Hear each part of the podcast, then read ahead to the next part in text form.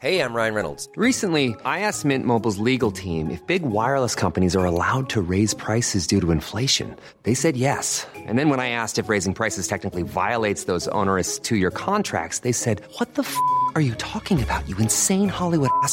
So to recap, we're cutting the price of Mint Unlimited from $30 a month to just $15 a month. Give it a try at mintmobile.com slash switch. $45 upfront for three months plus taxes and fees. Promo rate for new customers for limited time. Unlimited more than 40 gigabytes per month. Slows. Full terms at mintmobile.com.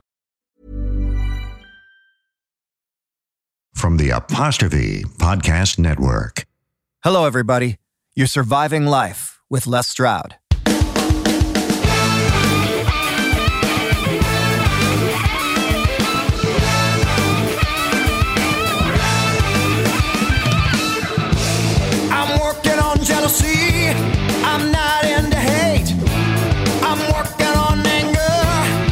Cause I'm not into rage. I met John Zada while filming the series Survivor Man Bigfoot. He was staying in a small cabin on the damp and dark green coasts of British Columbia, researching for his new book, In the Valleys of the Noble Beyond. Now, first, for clarity, a cryptid is, if you're new to the term, an animal whose existence or survival is disputed or unsubstantiated, such as, you guessed it, Bigfoot. Well, John Zada took cryptid research to the place most won't go.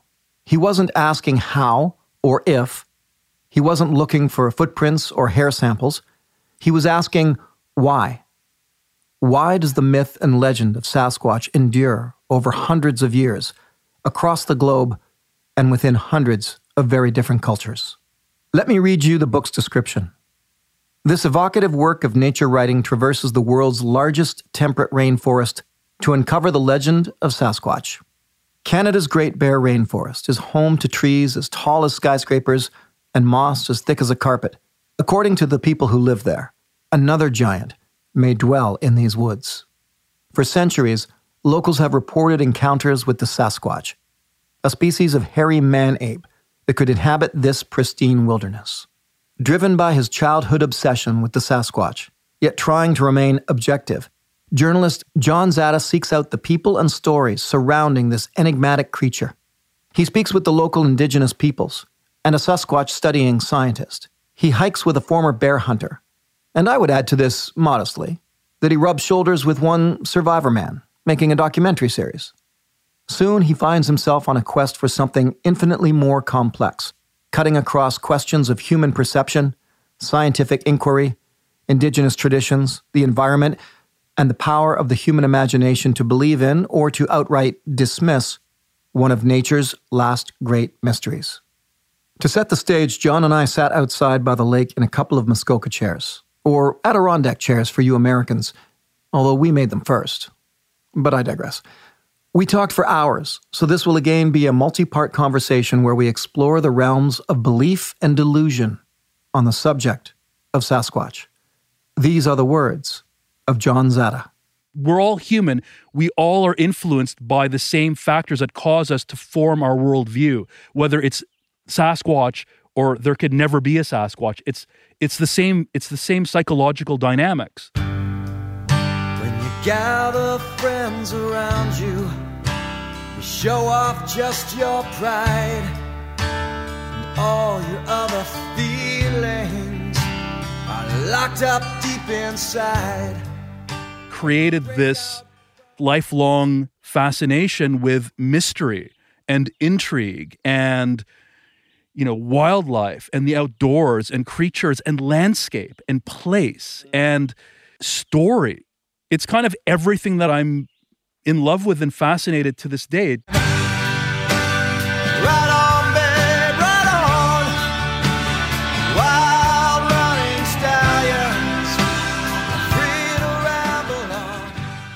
I have to admit, when someone said there's an author here researching Sasquatch, and you know, would you like to meet him? Mm-hmm. Because I was up there doing Survivor Man Bigfoot. I thought right away, huh? Like, I wonder if this guy is going to, if he's going to look at me, like, you know, out of the side of his eyes, like, who's these jokers doing television stuff? I wanted to try to impress upon you that that I was not, that I wasn't finding Bigfoot, for example, that I had some integrity to what I was doing. But I had no idea how you were going to respond. And then we go to this cabin, and there you are. But what was your what did you think before I came, and what did you think after I, we met? You were still shooting. I hadn't. series. I had not launched Survivor Man Bigfoot.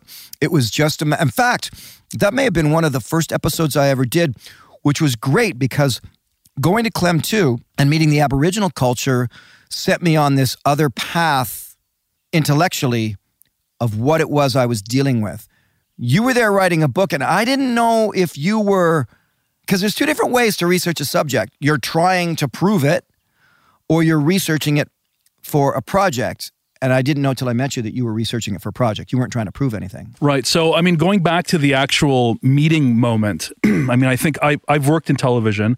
I worked as a documentary producer and director. I, I've had some television experience before pivoting to writing. So, and I didn't know who you were because um, you're Survivor Man, right? So, um, I got the knock on the door telling me that someone, you know, was on the phone and just called to say that that you were coming. And so I, I had a vision in my mind of of who you were and what you would look like. But when you got off the boat with your production crew, you were kind of like, ta-da! Hey man, I'm Survivor Man. Les Stroud, how you doing? You know, I like the bombastic you know. entrance, believe me. Yeah. Yeah, there was a little bit of the whole, I think, kind of show, like the TV thing, and you're a charismatic character, and no doubt naturally so, and no doubt partly cultivated, right? So there was a bit of that, and but the fact that you were there in a place that I had traveled in and fallen in love with and had gone back to to write the book and you were going to a community that I already visited and you, you had contacts that I knew and you'd spoken to John Bindernagel and when you meet somebody for the first time and there is all this crossover and overlap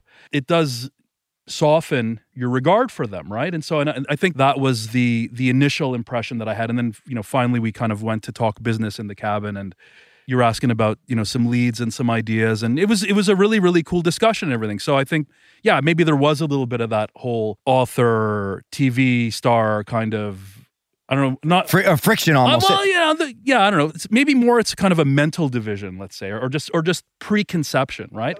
It's nothing as harsh as a kind of conflict. I think by the time you'd left the cabin and sort of got on the boat and drove off into the the sunset of Lama Pass, we'd forged a, a little bit of a bond in terms of our Yeah. mutual interest. I expect usually the uh, who's this Joker preconception. By the way, and this is a, a, a hor- Maybe I shouldn't mention the name, so it's but I will because it's so cool. It's a horrible name drop. But I once said something to uh, Margaret Atwood. I met her and, and I said, you know, you're you're nothing at all like I thought you were going to be. And she didn't even ask me what I thought she was going to be. She just goes, well, that's because you're a snob. and I was like, kaboom! She's like, whoa! Margaret Atwood just just like did a Superman punch on me. But she was right. I thought she was going to be sort of this feminist, ex hippie type, and she was nothing like that at all. And then we got on famously. I know that, that that I have that coming to me if I show up as Survivor Man. And I was fresh off of very much so doing a lot of Survivor Man stuff. However, the approach to Sasquatch as a phenomenon, as a subject matter, for me was all about realism, if I can, integrity, approaching the subject matter seriously. Like I seriously wanted to know. I wasn't up there to make a TV show. Right, right. And I mean that's that's the impression that I got from you since meeting you is that you're a guy who really wants to do the stuff he wants to do and he wants to do it seriously and doesn't you know wants to compromise as little as possible. So um you know that jives with with, with my view of you now. I'm trying to remember my own impression on the moment. I think part of it was, oh no, this this like going to the gold rush. Like you know, somebody's beating me to this other way of approaching the subject matter. And of course, that, that was completely a, a stupid way to think as well. On my part, it was a stupid way to think because you were writing a book, I was doing a television series. The, the way we were going to do things was going to be drastically different, even if our angle is the same. And I think our angle was the same. Our angle was what's this all about, really? Never mind the stuff I'm hearing elsewhere in media. What's this really all about? Let's go back a little further. How young were you when the concept of Bigfoot became something in your brain, and how did you react to it then? And how did it come back to haunt you later, so to speak? I grew up in the late 70s and early 80s. Like that was I can't remember the exact age I was at, but but I mean I was in that pre-teen, you know, kid period when Sasquatch was a was spiked as a pop culture phenomenon, and there were movies being made, made for TV flicks. There was you know the Six Million Dollar Man. There was all this you know the Abominable Snowman kind of animation cartoon thing. The theme of the Wild Man was pretty much everywhere, and I don't know the exact moment it hit me. It was it was sort of between two things. I think it was it was either Andre the Giant playing the Wild Man, the Bionic Wild Man on the Six Million Dollar Man show. And if anyone who's you know younger than us hasn't seen it, you can go onto YouTube and Oh, it's and- hilarious. and, check it out. Yeah, I've, it's I've never of- forgotten it. I think the way they the show portrayed the creature was less ape and more humanoid, more like it had more human qualities. And I think that's what frightened me so much about it because when you look at a gorilla, for instance, it's you you get the sense that okay, they could be intelligent, but they're still animals and so but this thing, this thing that that Andre the Giant played very well, he's, he was a huge, huge massive man. I mean, it was a was a frightening being. So I think that imprinted itself on my brain. That combined with my reading books at around the same time at the public library by a guy by the name of John Green, who was, I, I would say, he's pretty much considered to be the first serious journalistic investigator of the Sasquatch phenomenon. He used to be the the uh, mayor of Harrison Hot Springs in British Columbia, and he ran the newspaper there. His books, I think, really are what brought it to the wider public's attention outside of stuff like the the Patterson Gimlin film, and so I was hooked. I was hooked at a really young age. I thought oh, this is a really, really, really interesting subject. I grew up in a suburb, which was you know not very interesting, and I was looking What, for what suburb? What suburb did you grow up in? I was I was in Thornhill. Okay, outside of outside of Toronto, so. I was in Mimico, s- southern end of Etobicoke. Okay. So we would have actually we played you in hockey. Right. Right. And maybe back then you, you could get from one to the other through the green belts or something. Right. So I played a lot of green belts and that also widened my interest in foresty things. But um I'm a traveler, I'm a writer, I'm a journalist. I I've been, you know, going all over the world. I've had the travel bug in me since probably the moment I knew my parents came from you know another continent the middle east and i always wanted to to travel and i think all those things came together in a perfect storm and created this lifelong fascination with mystery and intrigue and wildlife and the outdoors and creatures and landscape and place and stories. It's kind of everything that i'm that i'm in love with and fascinated to this day. So i, I think yeah it's sort of a confluence of a factor Does it feel like the phenomenon of Sasquatch that all of that comes together in that one image? This image represents what it means to be connected to nature. I'm actually getting way ahead of myself. Yeah. But touching on our youth and our past, Yeah. let me go a step further and say it's almost like when we think we want to be connected to nature, quote unquote, whatever that means, and then you hear about this being and you're right. If it is an ape, well, whatever. We're going to shoot it. We're going to put it in a zoo. It's just an ape and it's spooky. But then, you know, walking through the jungles of India with tigers out there is spooky too. So it's just an ape. But when you give it the Andre the Giant personification and say, well, actually, no, myth has it that it's not really an ape, it's a massive, hairy human.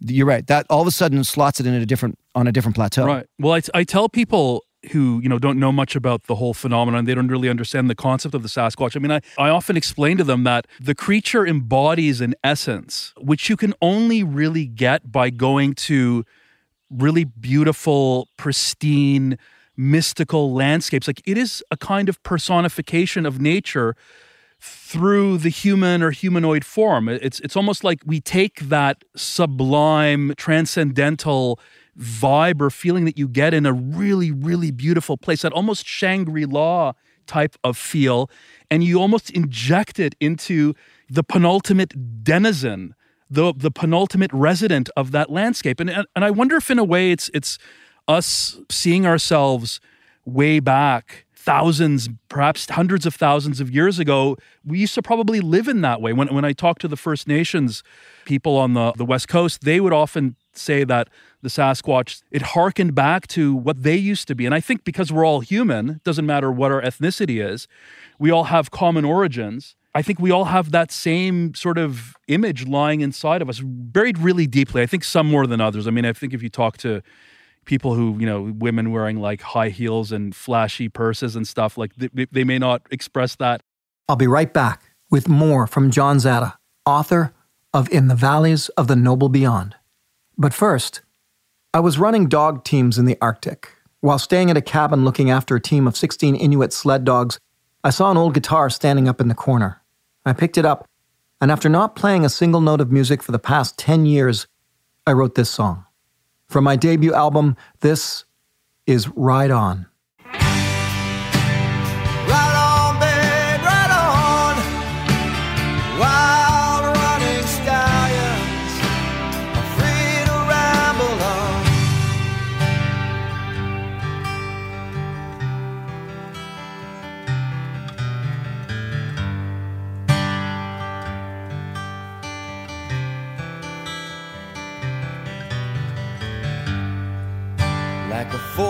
Forest fire at midnight burning on and on. I see your eyes shining when you sing your song. When the wind blows through the forests and the sun shines through the trees, it's then you feel your strongest, and there's no one else to please. Right on,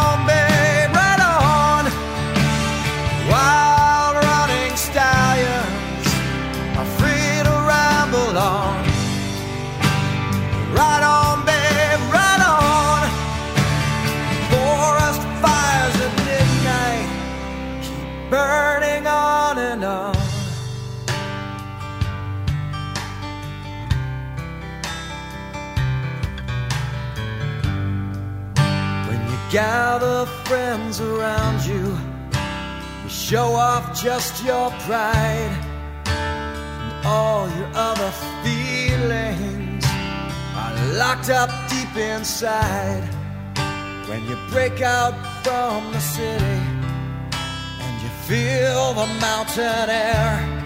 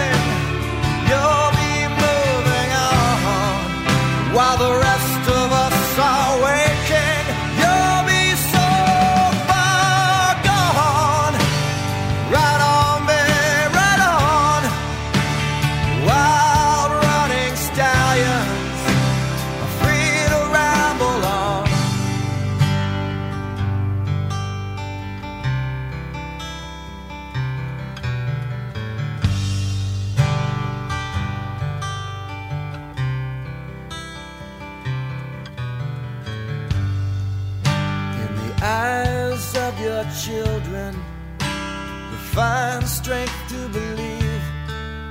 In the eyes of your elders, you find strength to need. Since no one has the answer to bring you peace of mind, let faith move the mountains that we all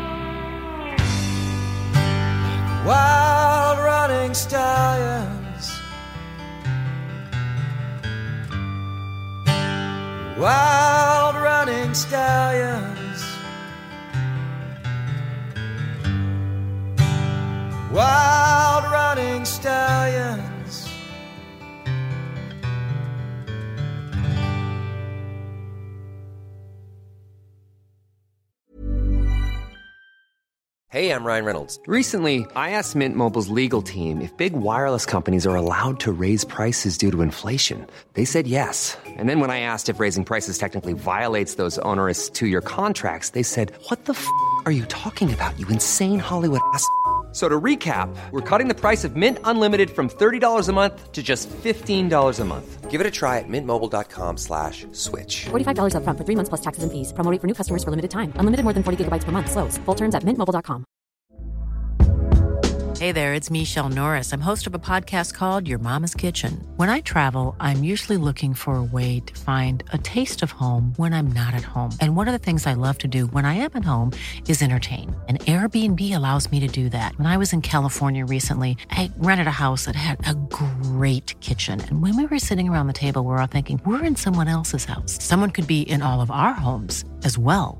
If you have a home, but you're not always at home, you have an Airbnb. Your home might be worth more than you think. Find out how much at airbnb.com/slash host.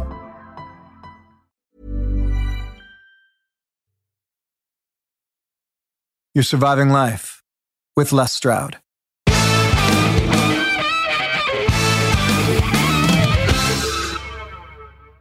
You experience the phenomenon, uh, we'll say intellectually or visually, however, as a, a younger person. How can I ask how old you are? I'm 48. 48. Yeah. So 48. So in the 70s, you're quite young then. Yeah, I was born in 71. So let's go. say, but in 79, I was eight years old. Okay, so you're so that age group, eight years old. I'm older than you, so I'm a teenager at that point. We've got the the Six Million Dollar Man episode, which is infamous. Uh, was Harry and the Hendersons a thing yet? I think that was later. That came That later. might have been like late 80s or early 90s. it seems to have come and gone in waves. Obviously, we, we're all familiar with the latest wave, which is, by the way, is now it crested and now it's falling and it's gone into weird places now. What was the year that the uh, the tracks and the turning over the construction equipment was that 50, 58. That was 58. I was going to say 57, yeah. yeah, yeah. So 58 and then Patterson Gimlin footage was 67. 67, so 10 years there. And then you look at 77, Yeah. right? And, Yeah. and you start to see it again Sure. cropping up. So there's this kind of 10 year cyclical thing going on in your mind as a eight year old coming out of the 70s with the Bigfoot. Did it, did it stay with you forever and dogged you every year of your life, or did it go away? And you stick with it, or, or, or did it come back I, I think, I mean, I carried it with me into into high school in the 80s and it began to wane in the 80s. I think from my perspective, maybe older people who are who are listening to this and were more active in the pursuit would disagree, but from the perspective of a teen in Toronto, I think I subscribed to some newsletter that was around, but it really began to peter out. And I took it into high school and then by university, my undergrad in the early 90s, it was 90 I think I started, you start being interested in, you know, girls and, and, and you- Other things than you big hairy men in the forest. parties and the whole thing. And so yeah, it's it's it. You well, know, you got to be careful that you don't geek out too, because you know most reactions to you are going to be, "What, uh, Right, dude? Seriously? right, right. Like, no, they don't exist. That's just all. you know, but even it was funny. Even then, I mean, even in I think it was grade twelve. In one of my classes, I don't remember which it was. We had a supply teacher in. I was supposed to give some kind of a, a talk or a lecture or a presentation about something, and I think at the last minute, I because the teacher wasn't in, I, I made it about Sasquatch. No And way. I just completely, completely winged it. I don't know. It just it like worked, and everyone was really, really, really interested in it. And oh, by the way, yeah, in grade eleven, I took a it was a science course. I did a science course in grade 11 with it might have been like biology or or chemistry, but we were allowed to do an essay on anything at the end of the year. So I actually did it on Sasquatch. wow. And when I got the paper back, I got like a C. The teacher wrote something like, "Is this a science paper? I have my doubts." and I actually have I've I think I've got it Your first skeptic. Yeah, yeah, yeah. The first Yeah, official Bigfoot yeah. skeptic. And that that may have been sort of the last year or few years where I was actually, you know, playing with the idea in my mind and then a couple years later into university, I think it was sort of gone. More or less. I mean, it doesn't really ever leave you. I don't think. That one line right there, I think carries a lot more weight than you might think it does, or you you probably would get this as I say it, and that is that it never really leaves you. I think that is a very strong truism for anyone, certainly who's had any kind of experience. I felt very much like I didn't know what I was getting myself into when I got into it. I'd had experiences, but they were always shelved. As I look back, it is that feeling like, you know, this never really left me. It had there was an experience, you know, when I was younger and and it and mine started the same place. It started in the 70s seeing those programs. I'm sure I probably saw a book somewhere, you know, and it would have been a John Green book, actually. Not being a researcher as much as, say, you likely were, I didn't put the time into studying. I can't believe you did a project in high school about it. That blows my mind. Yeah, well, it was like a six-page essay. It was like a short, short science essay where I basically unpacked a few of the arguments and even used like scientific stuff that maybe John Napier wrote about or whatever. So it wasn't like entirely I mean, even though it is considered a pseudoscience topic still by a lot of people, I still kind of approach it in a bit. Even the title, I think it was like the likelihood of, I don't know, like primates living in North America or, or uh, non-human. It was it was that kind of scientific jargon that I put it in, but still, it didn't convince Mister. I think it was Mister Develis. That was his name. He was. I don't imagine. very- did he get you a lot of dates? Not likely. No, no. he kept them all. That's not. It's it's it's funny. Jumping forward, when I launched the Survivor Man series, I wanted to kind of undertake this angle where I thought, look, come on, everybody. This is actually really cool stuff. We were such geeks in survival before the Survivor Man thing went on TV. I thought Bigfoot, uh, the same sort of thing. I thought, you know, this could be actually everybody thinks if you bring up Bigfoot, you're just this weird geek who's is fascinated with a mythological uh, Santa Claus unicorn kind of creature. But no, it's cooler than that. I mean, there's actually, uh, dare I say it, there's there's actually cool factor associated with this particular phenomenon. What made you come back to it later in life? What made you get serious about it? again, it, it sort of comes down to circumstances. I traveled to British Columbia for the first time in 1998 to visit a buddy of mine who'd moved to a town called Nelson in the Kootenays on you know close to the US border in the interior of BC and I spent about a week there it was wintertime and him and I went on a hike a day hike one day just you know we were just kind of bumming around for the week Outside of Nelson, BC. yeah, Okay. yeah. So at the you know, if you follow he, the street he lived on, it sort of went right up the mountain, and then at the very end of the street, the pavement ended, and then this trail began. That, and I think it followed parallel with some railway tracks that sort of hugged the mountainside. And we went on this hike. It- we intended to be out for as long as it was daylight, and not very long during the winter. And about two hours in, we hadn't seen anyone on the trail. About two hours in, we stopped to dig into to our trail mix and you know rest and take a break. And as we were standing there, we we started hearing this movement up the mountain, like and behind us, sort of, and it was moving. It seemed parallel to the trail we were following, but above us. And as it kept moving, it got closer and closer. And as it got closer and closer, we could tell that it was a kind of a bipedal sounding movement, like and there was a lot of snow. I think it had hardened a little bit, so it was a bit crunchy, which which magnified the sound. It was definitely moving on two feet, and and you could almost even hear this breathing. So it was like kind of this like labored breath that was that was going in parallel with the steps, and and the most I think frightening thing. I mean, we, it was daytime. There was no reason for us to to be nervous or to be worried or whatever. We was broad daylight and we were together and you know we were on a trail that is fairly well used. But what I think really spooked us was that the noise was so loud and so clear. It was almost like it was stereo surround sound. But we couldn't see the thing. We couldn't see what it was. And you know, there were trees off to the side of the trail going up the hill that were like packed with snow on their branches. And there like there wasn't even like there was no disturbance even in the trees no snow falling off the branches. And it walked right past us above us right? And it was like almost like there was like an elephant there or something. It was that much of a presence. And we just kind of as it disappeared the sound we just kind of looking at each other going like what the hell was that and we were trying to figure out what it was and then it came back and I think I don't know. We didn't even say anything. We just broke into a sprint at the same time when we knew it was coming back, and we like ran all the way back to this to the top of the street in town. And I think we just spent the rest of the day trying to figure out what had happened. And, and in my mind, obviously, because I grew up with it, because I was conditioned by it, because it was like I was essentially, I was brainwashed by Sasquatch through the books and through my own thinking. I'm like, that was a Sasquatch. Mm-hmm.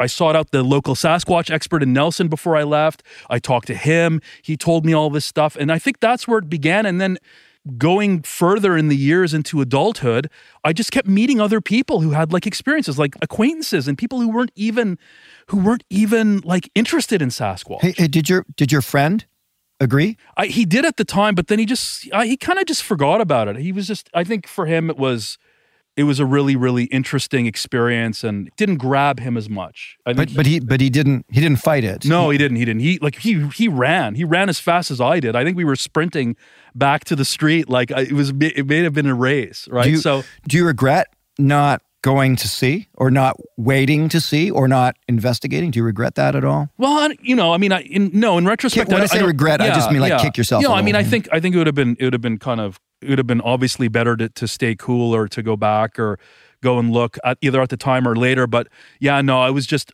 I think we just wanted to like get the hell out of there and In hindsight, it's easy to say, "Well, dude, why didn't you stop and wait and hide? Why didn't you go up and check out the?" Tr-? Because when you're there, the, the what grips you is not, "Oh yeah, I'm just going to take a picture." It's it's the fight or flight response, and that is a survival mechanism, and so that, that is designed to override your curiosity to go see what that thing is that may end up killing you. So um, so I no, I, I don't really regret it, but yeah, that, that's I think what brought it back. And interestingly enough, we're in the woods in Ontario here, and that was one thing that really brought me back. But the next thing that brought me back, and we'll get afterwards to the book, but I had a job in Toronto a few years later, and I was working. It's just kind of a mundane gig as I was trying to sort of forge my media career and everything. And I guy from my work comes up to me one day. He goes, "Hey, did you hear? Did you hear uh, what happened to Carm on the weekend?"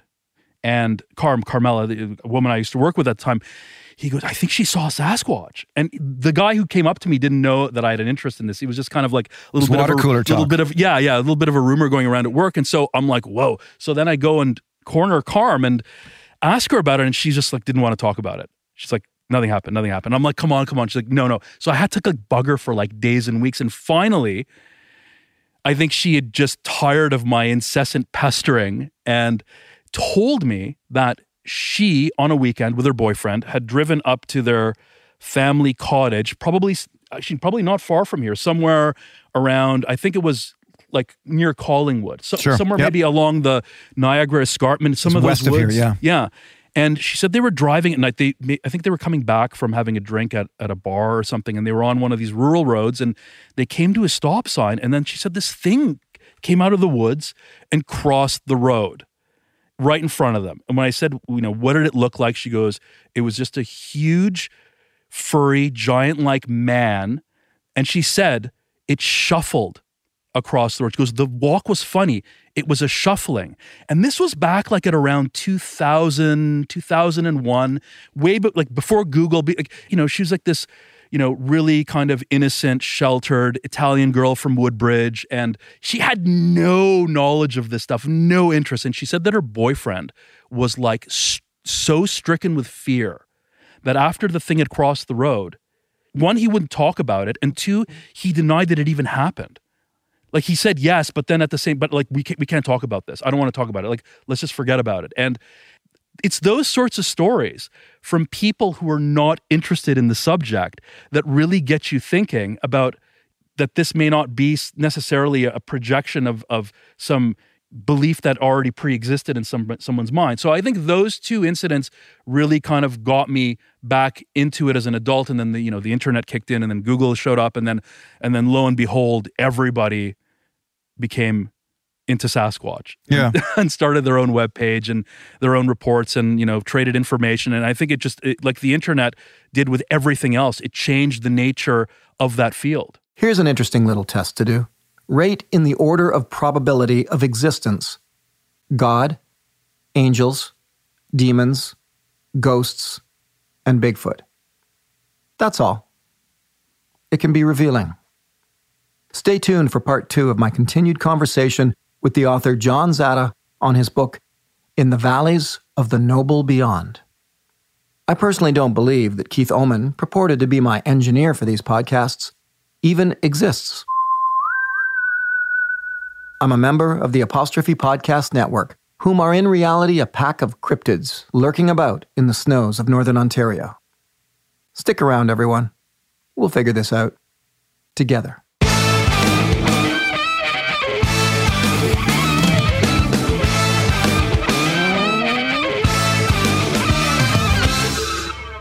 Oh, hang on, one more thing.